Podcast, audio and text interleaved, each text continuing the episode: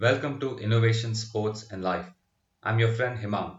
Today we'll take a look at reality TV shows. We'll try to see what we can learn from these Got Talent shows. A number of these shows start by shocking us. Their promos or advertisements show us one crazy gimmick after another. And the goal is fairly simple.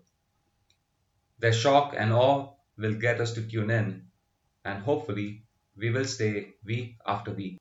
And as the show progresses, a trend clearly emerges. These gimmick performances that drew us in fade away, and what tends to remain are these dance and singing performances. Now, why is that? Let's just imagine there's a performer whose show is going to be based on him or her walking barefoot on broken glass. So just imagine further that the show will begin by them breaking different kinds of glasses wine glasses, bottles, teacups, whatnot. They'll put on some catchy music and they'll walk barefoot on those glass pieces while singing and maybe smiling. We'll be shocked, of course, and you might be tempted to spread the word. Now just imagine what happens in the following week. Their performance on similar lines will not be as shocking to you. And by the third and fourth week, you probably had enough and maybe you'll just skip forward. Now, also, let's think in terms of the platform, the reality show.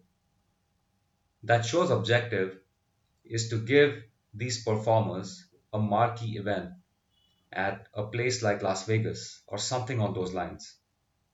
A marquee event means that performer is going to entertain audiences for a minimum of 45 minutes to maybe a couple of hours every time they perform. And it's this precise word scale on which the progression, the evolution of these performers is based on. And by the way, when it comes to businesses, startups, our own work, how we build on our talents, how we build on our offerings, how we scale up is what we will be measured upon. A few years ago, I came across a business whose goal was to get me to pay them so that they would send glitter to someone. Now, glitter is this annoying piece. It's cosmetics. I don't even know what that category is, except that it's very annoying. It sticks onto your fingers, it sticks onto your hair, and if you try to sweep it, it just won't come. So you're creating a big mess which will sustain for a long time. And this business's goal was to make sure the customer paid them so that they would mail an envelope full of glitter to someone. And when that person opens up the envelope, their home, their immediate surroundings will be full of glitter and they'll be cursing you. So it's a prank play. If I were to use them as a customer, I paid them once, got my prank, got the videos on, I impressed my friends, family, whoever. And that's it. That's the end of journey for me as a customer. I'm not going to use the same prank every time again. So if this business is going to stop evolving on those lines, they will have a very short shelf life.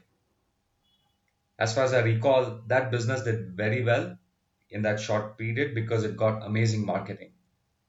And I don't know how well they are doing right now, but I surely hope they've added more pranks to it so that a customer feels the value that they are offering.